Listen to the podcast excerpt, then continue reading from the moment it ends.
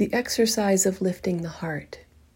To date is to entertain the possibilities, and the mind puts him in your imaginary ballroom with you, and you pirouette around each other and try on how life might work together.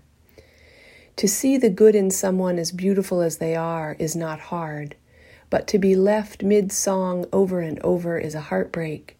And so, to meet a new princely suitor and hold that door of possibility open for him, so he can walk out onto that parquet floor with me, is an act of courage and of faith, in the exercise of lifting the heart high enough again to see what it might be if we could have this dance and hopefully another and another.